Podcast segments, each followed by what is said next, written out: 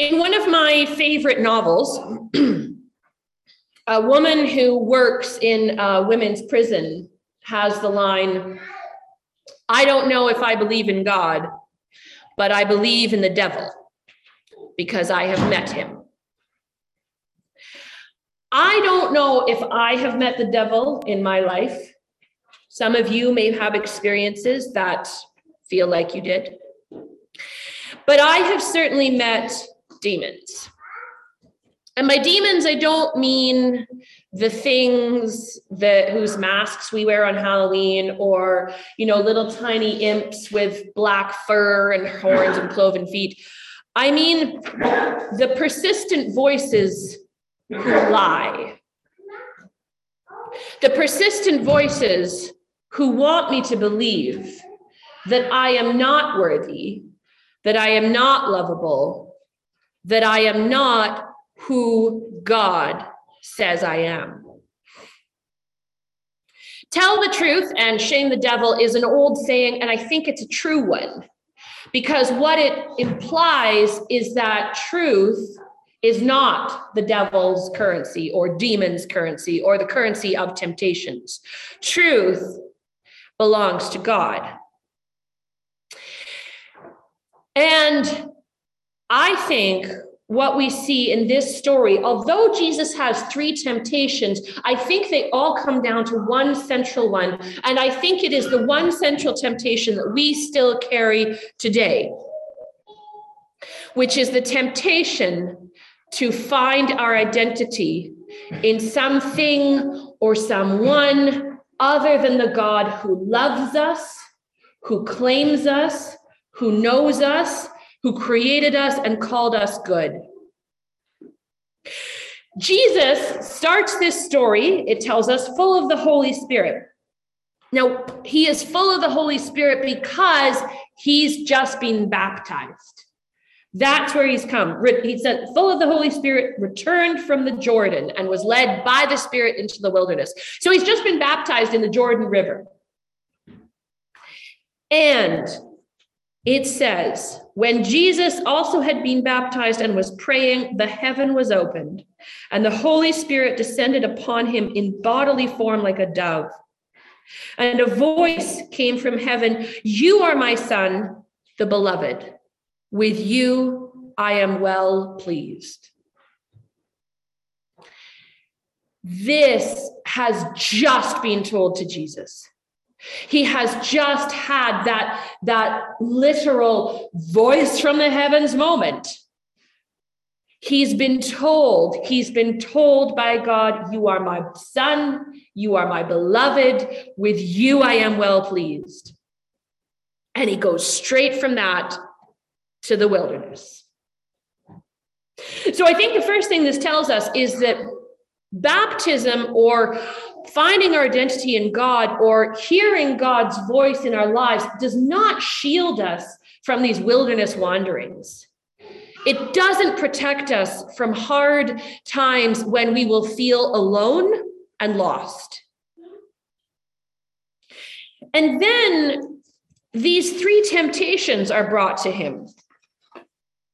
And I think, as I said, I think the temptation is all of them is to distrust or forget that voice of God that just recently, just yesterday, said, You are my son, you are my beloved, with you I am well pleased.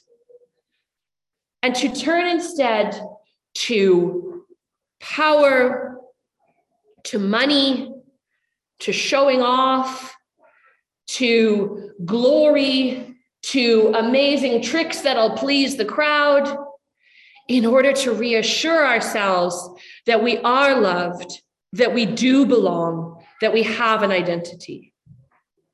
Because that is what we need as humans on the deepest level. We need to know that we belong. That's why solitary confinement is considered torture. We need to know that we are loved. That's why um, kids who don't receive, when we are kids, if we don't receive positive attention, we'll take negative attention over being ignored. We will take being yelled at over silence if we don't get words of affirmation. We need to know that we matter. We need to know that we are seen. And so Jesus has been given this. And yet he goes into the desert, and what is offered him is the temptation to say, Yeah, I know God said that, but you could have this. What if it's not really true what God said? Or if you are the son of God, shouldn't you test it? Like, shouldn't you check it out? Shouldn't you make sure? Shouldn't you make sure that God is trustworthy? And whether we are tempted by big salaries or extramarital affairs or um, positions that give us wealth, if not joy, whether we are tempted by um, being the person on whom everyone relies, or whether we are tempted by needing to make everyone else take care of us to make sure that we are loved, whatever our temptation, it always go back, goes back to the heart of this, this question of, am I God's child? Am I God's beloved? Is God well pleased with me? Because that takes trust. It takes a lot of trust to lean into that promise. It takes a lot of trust to keep turning back to that story. So, what does Jesus do? Jesus, now it can sound like Jesus just kind of breezes through this, right? Like the devil says, Here, you can have this. And Jesus comes back quick as a Sunday school star with a quote from scripture, just like that. But the but this scripture does tell us that for 40 days he was tempted by the devil. It's not temptation if you don't want it. So Jesus wants these things. Jesus is having a fully human moment of saying, Oh, can I? Oh my gosh, oh my gosh, oh my gosh, oh my gosh. Oh, no. And how does Jesus do it? He quotes scripture. So for me, this means that Jesus is not trying to resist these temptations on, under his own steam. He's not relying on his own willpower. He is reaching back into his heritage, right? This is a Jewish person who was brought up in the synagogue, learning scripture at Mary's knee. He is a Jew who is reaching back into Jewish scripture, specifically Deuteronomy, to say, I say no to this temptation and I turn to this story instead. I say no to your story, devil. I say no to the story of um, how these riches and sparkling things are going to help me feel more loved. And I'm going to choose instead the story of my people. And when he quotes Deuteronomy, Deuteronomy is one long speech from Moses. So Jesus is specifically choosing scripture from the central teaching of his faith. And in doing so, he is calling on all, the memory of all the ancestors in faith, of the great cloud of witnesses who have followed and believed and lived this faith and passed it on to generations. So, although Jesus might be on his own in the desert, he's not on his own when he says no, because he's leaning into this central story of a God who so loved this ragtag, bobtail bunch of people that God called them out of slavery in Israel into freedom and justice and the promised land. That is what Jesus is leaning into. So, friends, the truth is that we are God's beloved children.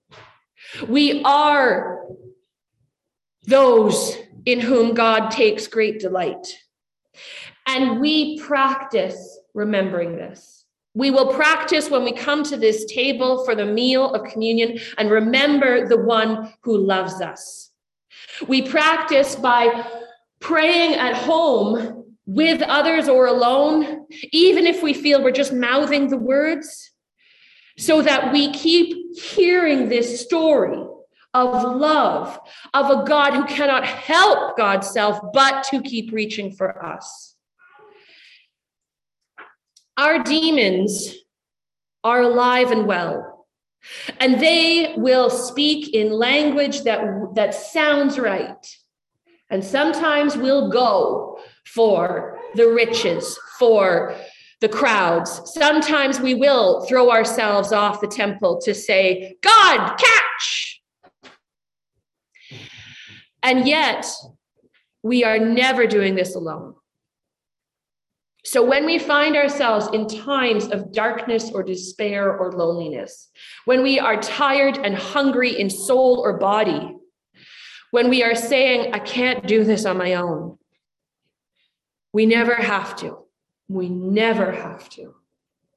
Because this story we hear every week is a story that promises that you and I, no matter how we are, no matter who we are, no matter what we bring, are God's beloved children in whom God is so pleased. Amen.